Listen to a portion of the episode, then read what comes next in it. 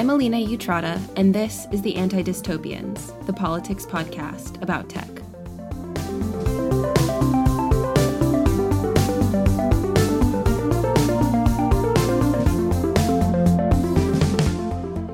The Anti Dystopians is hosted and produced by me to provide a space to have conversations about radical and critical approaches to technology. If you'd like to support the production of the Anti Dystopians, you can subscribe to our email newsletter by following the links below.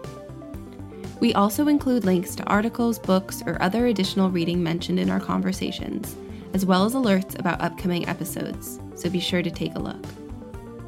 To stop the world from descending into dystopia, subscribe to the Anti Dystopians wherever you get your podcasts.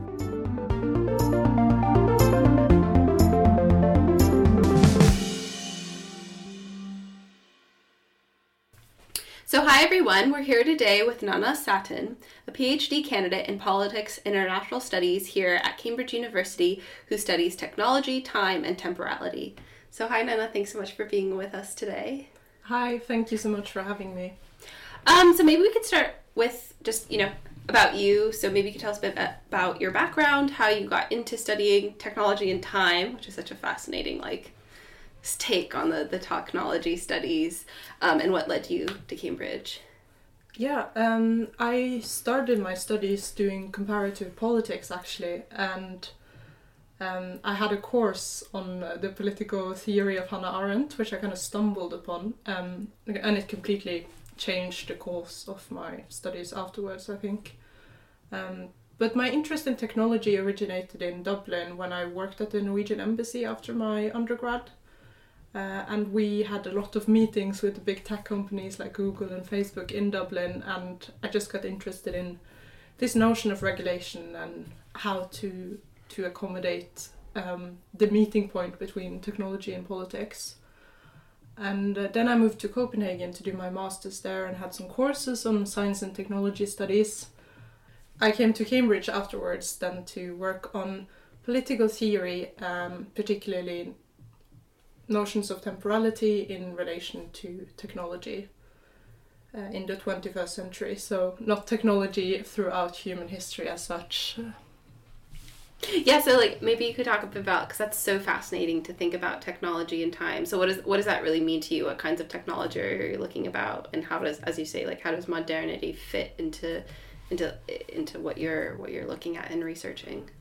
I think that uh, technology and time are very intimately linked, actually, and I came to realize this uh, quite late, in a sense, in the research how how interlinked they actually are. I think that to a very large extent, technology is what make makes or uh, mediates our sense of time in the sense that we need mm. technologies to measure time and some of the earliest technologies we know about are uh, connected to time measurements such as solar clocks and water clocks and um, other kinds of watches um, that help us order and sequence and measure um, time and calendars as well, which have been very important nation building tools throughout human history. Um, so I think technology, if you have a broad notion of technology as not just AI and then kind of newest of the new, but also see technology in this kind of broader perspective as social technologies and ways of creating administrative apparatuses, I think that time and technology are very intimately linked and should be um, seen together in a sense. And then I think in the modern experience of modernity, um, time has changed. I think that's uh, reasonable to say. There is quite a lot of literature that says that um, there is a notion of acceleration in modernity or a notion that you are uh, speeding up time, that space is becoming smaller and time is going faster. And um, that is very much a modern experience, and it's also related to this kind of linear notion of time where we are moving forwards, where we are progressing. Of course, also linked to the capitalist economy and the notion of progress. And just as a last thing, I think that in terms of the newest kinds of technologies, it is evident that time is very much both individual but also social. Mm. So the fact that we do uh, experience frustration when our internet connection is slow is a modern phenomenon that would be incomprehensible outside our social situation. And I think that reflecting upon how time is um, changing or how time and technologies of time and this broader notion of technology outside the watches and the ordering of time, but also um, the temporal qualities of the internet or of our smartphones are influencing us is very much um, pertinent, and that's what I hope to do with my research. Yeah, it's so interesting. So, do you think then? I mean, you kind of touched on two two bits of it there, but do you think that it's that, as you kind of mentioned, technology speeds up our experience of time? So, like, you know, I find time gets away from me when I'm on Twitter because it just it, it it distracts me in a sense. But then there's also this argument. I think you know we were talking about this with another um, individual um, on on Jennifer's podcast last week. She mentioned, you know, who says that technology is making time speed up in terms of like technological progress, um, and the way that like there is a certain argument that goes that like post modernity, which is very obviously like embedded within like Western conceptions of the European Enlightenment, that all of a sudden time and progress, as you mentioned, speed up, and suddenly get this super fast technological progress where um, that is at odds with like the rate of um, historical like technological development in a sense. So like for you like what, what do you do you think either of those arguments hold water? Like what what for you kind of do you think um, makes sense? Um, so to do the first thing uh, if i understand you correctly you asked me about the modernity speeding up of time and whether that's a kind of accurate description. Yeah, if it's like our ex- is it our is it is that it technology it, like changes our experience of time? Or is it that technology speeds up like you know what I mean? So with the internet example is it that like I now experience time as faster because you know before I would have been used to like being in the field and I wouldn't be able to have my headphones in? Or is it that all of these technological developments has progressed has actually speeded up the normal rate of technological like development? Yeah i mean that's an interesting question. I think first of all it's important for me to say that i can't speak of time as a natural phenomenon. Uh, so time in physics is very different from the kind of temporalities or times that i'm interested in which is more of this kind of social concept of time which we as humans experience and and use to order our lives and our societies. And I think um, as a person, you have this experience of time going very slowly as a child, for example, many, or at least I can remember this experience of, of the extremely long hours of anticipation as a child.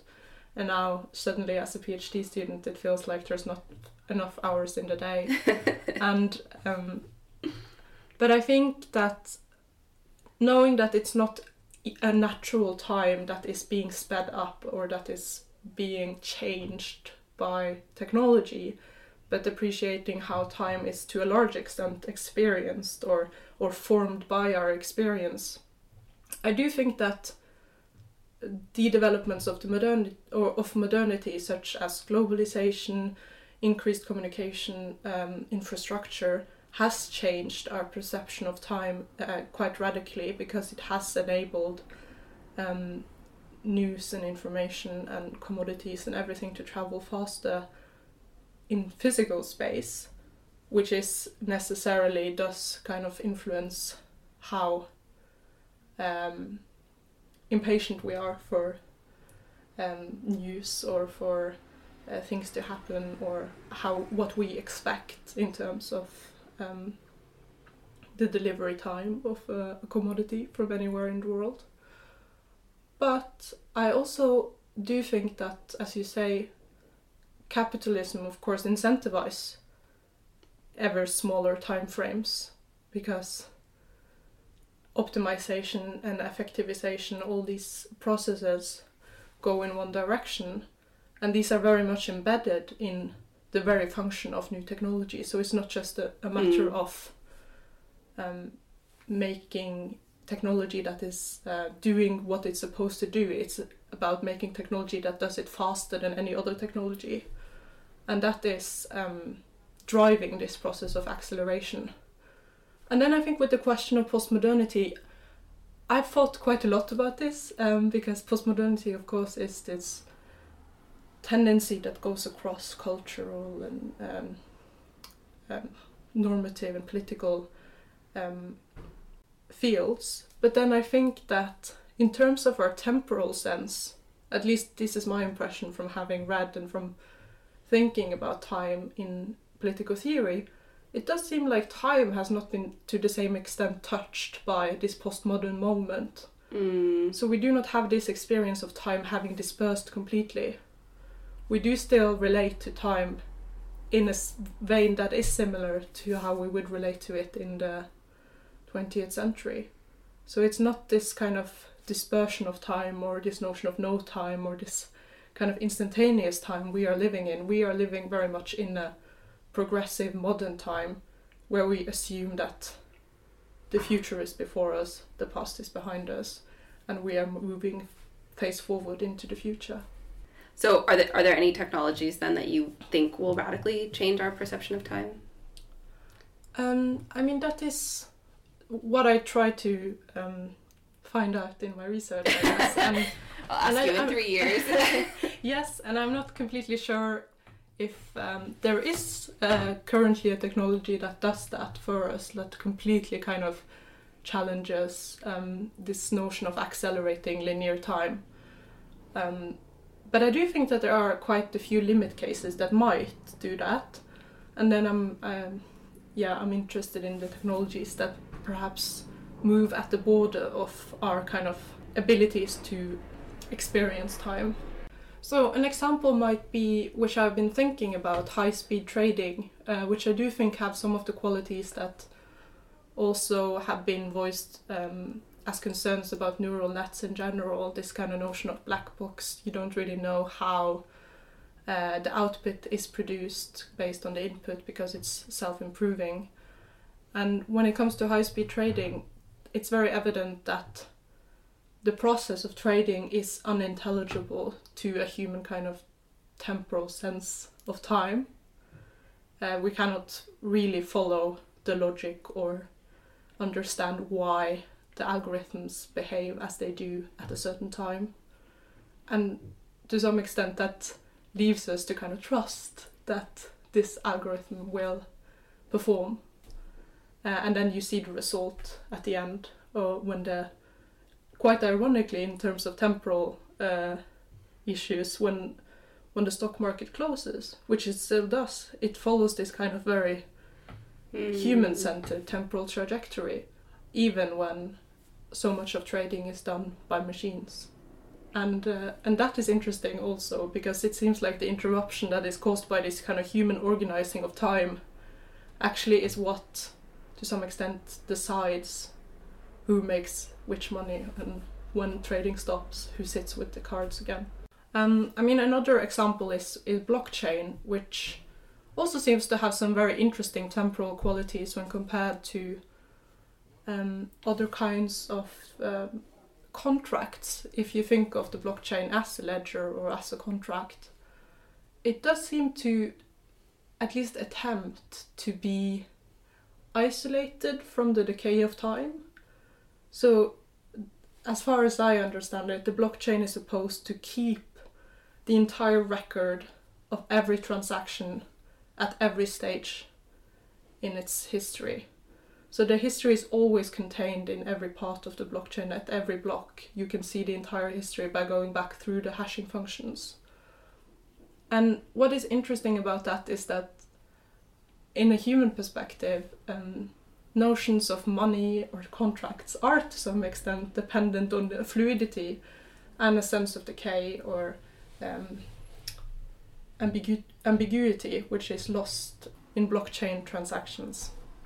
But then at the same time, um, the blockchain also is the transaction itself.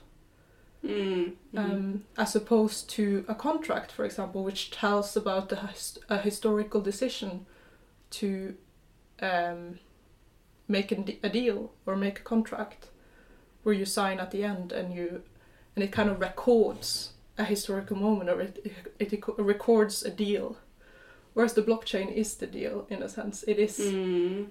in the function of being um, written on the blockchain, the transaction is done, which is a kind of very instantaneous, almost incomprehensibly instantaneous uh, function, I think, and that um, that also seems to to be different to previous kinds of contracts and previous kinds of transactions, where there is a level of trust and there is a level of delay between uh, payment and receive, receiving the payment or between uh, um, receiving the goods, I guess. Yeah, it's interesting. Yeah, because then money, but if you think of it in its literal sense, is is like a future promise in a sense, storing a value in the moment for something in the future.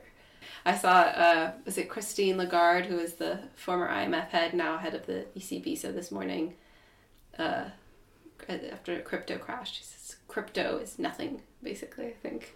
Is the Mm. comment. Um, it's interesting to see the, now the like traditional financial banks getting involved in these.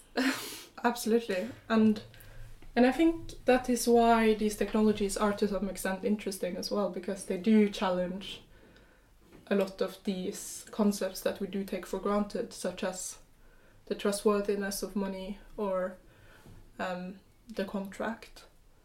And the blockchain is, even though it's not popularly popularly dispersed, like most people will never get in contact with the blockchain they will at least not trade in blockchain or but the fact that it exists and that, that it holds this kind of promise does introduce some very interesting political questions to the scene of traditionally very institutionalized um, concepts such as money and and statehood and contract enforcement as you Yeah. also do research on So I wonder, you know, so we, we were talking a little bit about like the financial financial technologies and how that that changes sort of social relations. Another thing like I know that you've researched about and we've talked a little bit about is like communication infrastructure. Um so you know, it's interesting. I don't know. I spend too much time on Twitter. I don't know if you spend any time on Twitter, Nanna. You're better at being a PhD student than me. Um, but it's interesting, you know, and other people have written about this, obviously, about how these technologies change our our conception of time and distance in terms of how we experience events. So, like, I remember, gosh, was it a year ago now, when the January 6th attacks on Capitol Hill was happening, I was watching it on Twitter in a sense so it felt like being there in that people were uploading footage or, or um, pictures or, or commenting and reacting almost in real time right? So you did feel like you were refreshing the feed that you were you were part of something that you were experiencing it in that moment in time which is still a bit different than even let's say like the first quote unquote televised war. You think about like the vietnam war in the us at least where every night you would be getting footage of what had happened and it and it was very visual but it was it there it was still in the past in the sense it didn't feel uh, you know a very immediate past but it was still in some sense archival. Um, so i wonder then does how, how do you think about um, these like communications infrastructure in terms of like the social experience of time and events? Does that does that change how, how we are experiencing events and our political communities and, and how do you think of time relating in that Yeah, um, no, I have think, thought uh, a bit about this, and um, there are definitely some aspects to it that are novel. Um, I, I think at that at least, or I believe that from my research, that um, the scope and the instantaneousness of information today is um, new. And as you say, showing violent imagery um, from the past or from the immediate past is not new. So, from the terrible lynching of Emmett Till through the Vietnam War, we have been experiencing these um, violent imagery. But the fact that this spreads to such a large audience um, or spectatorship while it might still be happening, I think is unprecedented.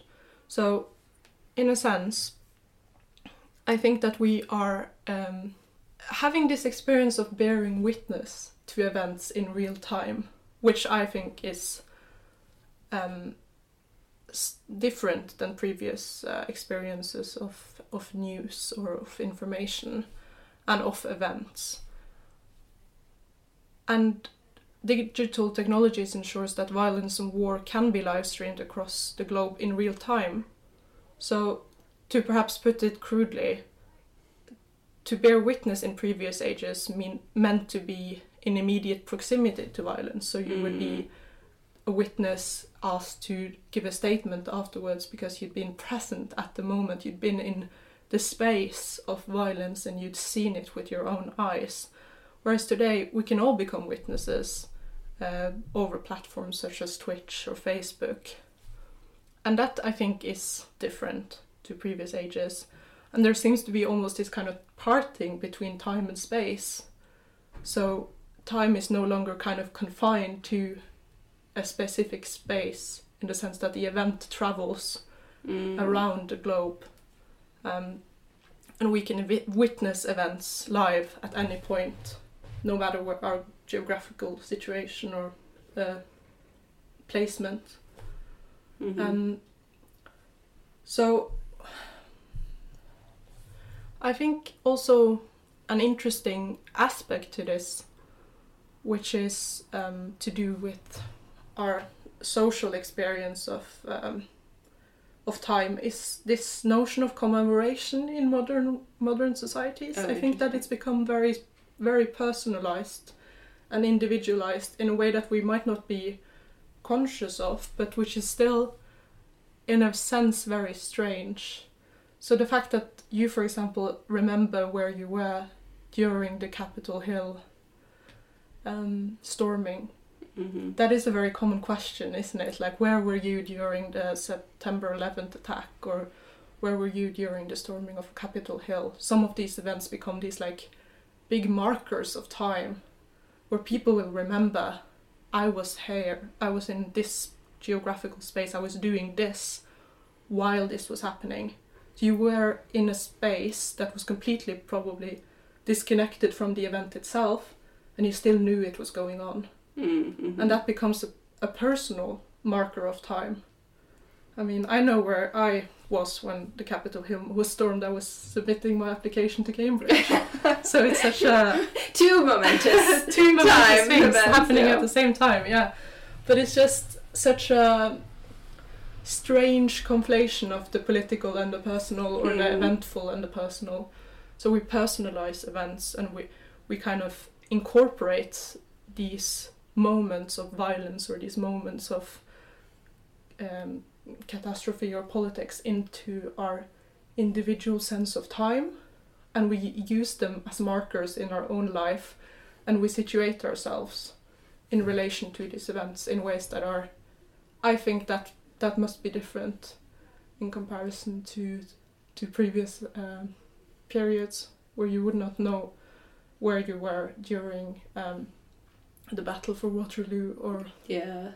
I wonder then, do you think so so it's change as you say it changes our perception of time because we remember where we were when something else was happening which is not where we were. So does this does this change the landscape in any way because I think you know again right if Vietnam War was the first um, kind of like where we all watched news footage or the US I would say like everybody watched the nightly news at a certain time together then we switched to social media where everybody can watch kind of different things kind of more immediately but everybody's watching different things and we're not it's not like a you know the five o'clock news in a, in a way is like a, a national temporal ritual that Yeah. everyone's experienced at the same time so do you think then that which then say images that were coming out of like the iraq and afghanistan war in terms of how people had a social or collective reaction to violence that isn't happening where they are Yeah, I think this is very interesting because it's,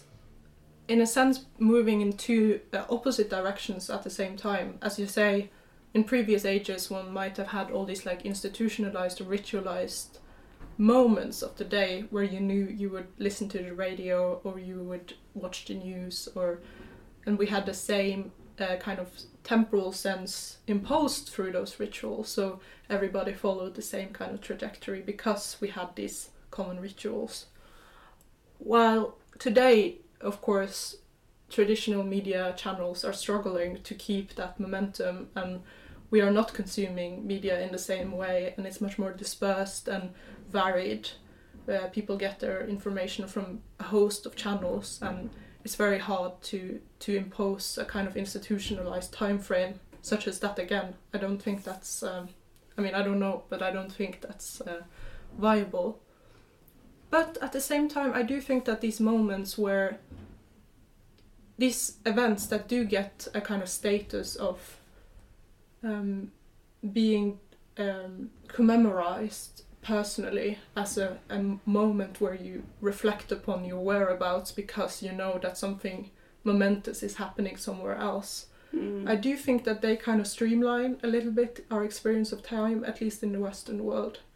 So that does, Yeah. to some extent, move in the opposite direction by kind of making all, us all remember where we were at a certain time and kind of um, collect all these experiences in one moment and then we disperse again. So it's it's a very it's a very kind of messy image. You both have this kind of um, breaking up of traditional structures, and at the same time we have this like coming together of um, all our different lives in the moments where we commemorate where we were, and even if even if you don't care a lot about politics, you will still be asked the question, "Where were you when this happened?" Uh, so people are at least forced to reflect upon their whereabouts and, and where what they were doing at a certain time in a way that I think is more kind of institutionalizing than we tend to appreciate, perhaps.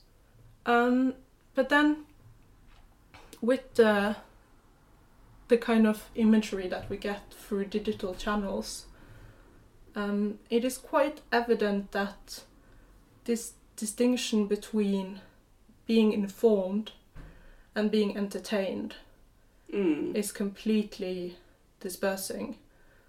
And that is quite uncomfortable for, for many people. At least i find it uncomfortable that we um, we know that for example live streaming of terrible violence such as the buffalo shootings a couple of weeks ago will be broadcast to an audience that is entertained or supportive of the violence while it might also be watched by people who witness it in a kind of um, citizen like capacity where they want to um, I don't know bear witness or or report the violence that they're that they're seeing. But this um, idea that something is live streamed and it might be consumed because it feels important because it's happening now and it's um, unfolding and we can stop it but we are not in the geographical space to actually intervene. So it's kind of one step removed from actual action. And at the same time knowing that some people will consume it as a kind of commodity of entertainment. And that those functions are not separate and not discernible but actually intimately connected i think is a very um, uncomfortable uh, realization about today's information environment i guess. Mm. And do you think that changes how people react to the violence? Like, does it make you more? Does it like? I mean, one thing is right. Like when the war in Ukraine started, and on the one hand, like the fact that it's being broadcast immediately means that there is this like alternative visual imagery to be able to know what is going on, not just to like counter what propaganda or or state in like state issued media might say or state sanctioned media might say, but also to kind of give uh, a more immediate sense of what it might be like to be in that environment, right? So it's it's because it's amateur footage that you you might take of your of your everyday life, not like this very sanitized production company like news company thing. So there's that immediacy, but then at the same time we have that and we are all witnessing it. It doesn't seem to have changed anything about the the normal calculations of geopolitics, which would characterize any any historic conflict in that it doesn't seem to matter the the mass consumption of violence and the mass and public outrage and and horror whoever is whatever state agent is perpetuating this violence the state agent just does it for what whatever their reason. So so do you think do you think like this mass consumption and, and how you're thinking about time do, do you think it changes that re- re- relationship with like the power dynamics in terms of how we then react to the violence? Yeah i think um, i first want to say that i um, am not doing research on public opinion or behavior. So whether it does lead to action is not really um, something I can answer uh, as a political theorist. But I think I, I think what would be interesting from my perspective is to kind of bring attention to some of these um, sometimes conflicting um, concepts that are introduced through uh, these mediums of like home footage.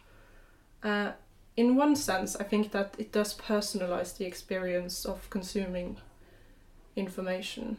So we are always the broadcaster and also in the space where we are consuming the medium. So the sense of self and the sense of kind of being present is distorted in new uh, in these new kinds of medium consumption, I think, and that does bring some interesting questions in terms of what does it mean to kind of feel for a situation? What does it do to our emotional responses? And how does that emotional response um, translate if it does translate into action? And i think with the george floyd footage um, you're quite right that it did translate into into action. And i mean i, I wrote my master's thesis on on the political violence of uh, of George Floyd's uh, mm. footage, and I think that what that video, at least from my perspective, did was that it inserted itself as a a kind of almost like an action into the political space, um, and it became something that mobilized support in the same vein that the speech could do, or in the same way that the uh, program could do. Um, and that it resonated very deeply with a long, as you say, a longer history of racialized violence in, in the US, which also made it a very particular moment for this video to come out, and which probably also contributed to the force of, of that footage. Um, so there, on the one hand, there is the in a sense, the kind of individualizing, personalizing of the experience of consuming this, and then at the same time, there seems to be quite a lot of power that could be mobilized through that. Um, simultaneously, I do think that to return to this kind of border between consumption and entertainment and information there is a lot of worry that we are becoming kind of sed- sedated in the face of all this information. And I, I don't know if that is correct. I mean, there is so much worry about whether porn is kind of numbing us to the force of violence or whether video games might make violent kids. I, I don't know. I mean, I'm not a child, child psychologist, but I do think that the experience of being a person in this information and uh, environment is chaotic. And that might also translate into our sense of time. So the, there's kind of like a stress to consuming news. Uh, today there's a stress to at least i mean this is a very western perspective but there is a pervasiveness to sitting down on twitter or facebook or on any kind of state channel really. And um, all the kind of information coming at you, mm. all the footage, all the live footage, orienting oneself in that is a chaotic experience, which I think do both influence our attention, making us kind of spend more time perhaps than we actually want on these channels, and then at the same time creating a sense of urgency, of stress, that does make it feel like time passes quickly um, without us being kind of able to, to resist. I mean, James Williams has this wonderful book on on attention and how our attention is being commodified by these big platforms and and I think that also does tap into temporal issues with um, this kind of seamless um, incorporation of news and social media.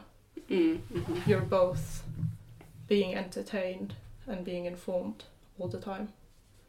Yeah, it's interesting. I was thinking about that because obviously the um, like the Texas shooting happened, and it's a very jarring experience to be on social media, in part because the reactions to the violence are not curated in the same way that they for like our emotional processing of such a traumatic event in the same way that they would be on a news program where you know you would have uh coverage of it, it, it would be you know be this collective thing that's happened but they would also be thinking about the audience emotional impact to process through that. And then when you you end that piece you know you go into something else that doesn't seem so at odds with it. You know you wouldn't have like your comedy sketch right right Yeah. afterwards.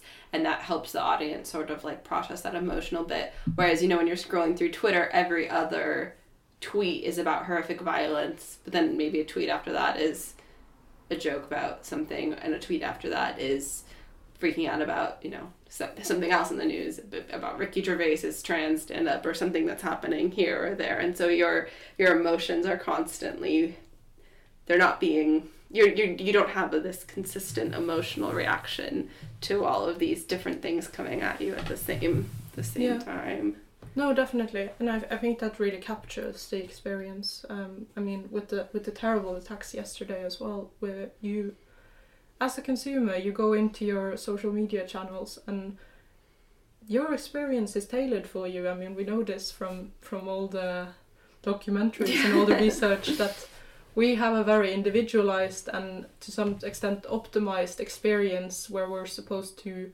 be emo- uh, emotionally in, involved by the, the content that we consume. That is the point of social media to some extent. So, the fact that it's not common, that even in such a traumatic time as this, or ironically, a time like this, um, um, that we cannot be sure that we have the exact same kind of content shown to us and that we cannot kind of share the experience and, and process it together in the way that we would if it was a curated news program, as you say. It does also individualize and it does create a kind of lonely experience of these violent acts, which I think is um, just perhaps also a modern modern experience or a Mm. a kind of digital experience that is different and the difference between what is a joke and what is reality what is real and what is not real does tap into quite a lot of literature as well with uh, I, I think particularly about Baudrillard and these issues so this notion that what we could be experiencing uh, is a simulation or how simulations function does Mm. also resonate quite a lot with research being done on uh, officers struggling with post-traumatic stress disorder after having been to drone warfare. Even though you are um, not present geographically the temporal presence that they have um, and perhaps the knowing of uh, or the, the knowledge that you are committing um, violence is enough to stir that emotional response. Mm. So I think we should be very aware of that in, in consuming. And I don't know how we as consumers can be kind of aware of that, but I don't think it's strange that stirs a lot of emotions and is quite chaotic for most people. Mm. Mm. Um, what I think is again from a philosophical perspective interesting about digital media as opposed to previous kinds of footage is that we still as consumers of information relate to media and this particularly to to movie or uh, moving images as reality so we trust our senses when we see something um, that looks real being filmed. And I just read this article by Davide Panagia where he talks about how um, the traditional film medium is physical. So you know that um, the recording of a person on um, traditional film is evidence of an actual existing person going through these motions. Whereas digital movies are relations between data points, which can be constructed, algorithmically constructed, Mm. and which we we know this at a certain stage. Like we know that there is such a thing as deep fakes, and that there are false imagery or forgery of imagery. But at the same time, I don't. I'm not sure if we can appreciate that fully in the moment of consuming um, consuming this um, fo- this footage, and that just seems to introduce a whole possibility of um, again alternative realities and misinformation and um, the fact that we both can question footage on this basis and say I don't believe this is real or that we can be fooled by footage that we believe is real but uh, but don't um, but which is turns out to be constructed is is disconcerting. And I do think that the um, role of fact checking in for example the Ukraine war becomes even more important because all this imagery that is coming out knowing what of that is actually trustworthy and what is not and what is the source of uh, government propaganda or Mhm. whatever um, is very important and also um, very hard. Because of course governments know this and they will they will appropriate the home vi- video medium and the kind of stylistic bearing witness um, uh, form of the video or of the movie and use that for their purposes to spread alternative footage.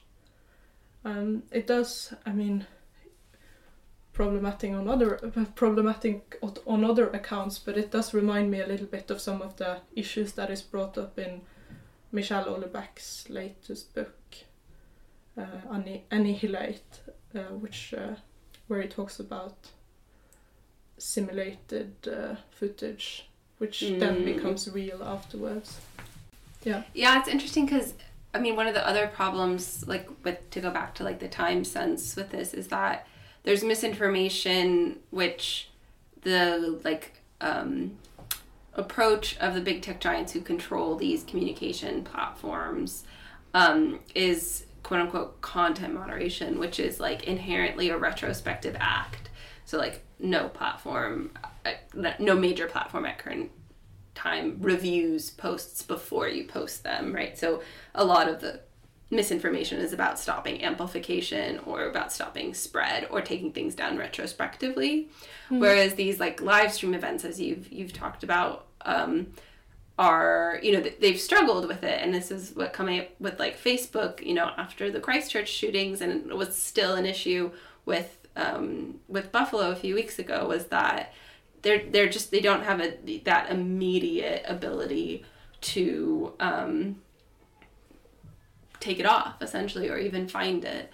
Um, so I, I wonder like how do you think about well, from from a from a like technology policy putting your hat on in terms of like your your regulatory hat like how do you think how do you think about like the it, arch- architecture of the internet and how to um, deal with these like immediate streaming or publication of violence and, and how you address it Yeah, I mean that's um, the dreaded question for someone like me, I guess. Uh, I'm very rarely uh, giving advice in any form to to anyone really. Um, but I think if we take the Buffalo uh, case as an example, of course the event was live streamed at Twitch and then it spread at Twitch uh, and at Facebook afterwards, and it's it was spread at Facebook for like ten hours or something. Wow. I think before it was taken down,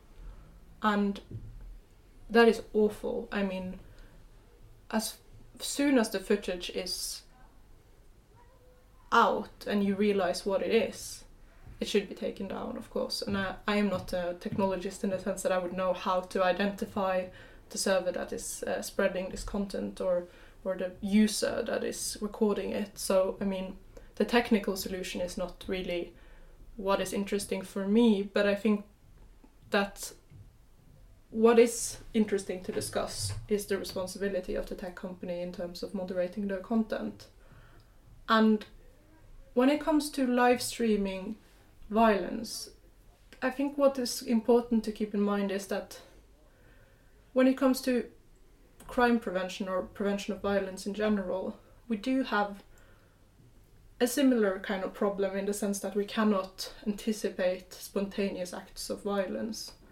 So if there are spontaneous acts of violence, like effective violence happening, that is hard to anticipate beforehand and therefore also hard to counteract but for the police.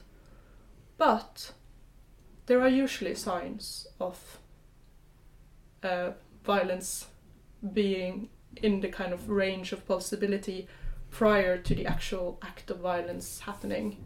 And I think it was with Buffalo as well, like there had been manifestos published beforehand and um, quite concrete, um, at least threats of violence broadcast across these channels.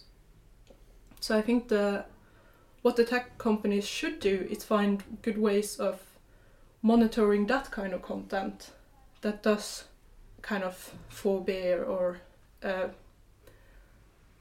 entail a promise of violence in the future Mm. or that seems to predict violence uh, before it happens. And I'm very aware, very aware of the fact that we do not necessarily want tech companies to be responsible for this. So whether it is regulators or um, tech companies that have this um, responsibility, I'm sure that you would have a much more, more informed opinion about how this should be done or who should be the responsible party for it.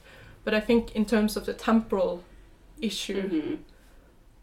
there is um, a before and an after violence uh, in the sense that the violence um, in terms of the live stream for example is just the kind of epitome usually i think of a lot of preparation.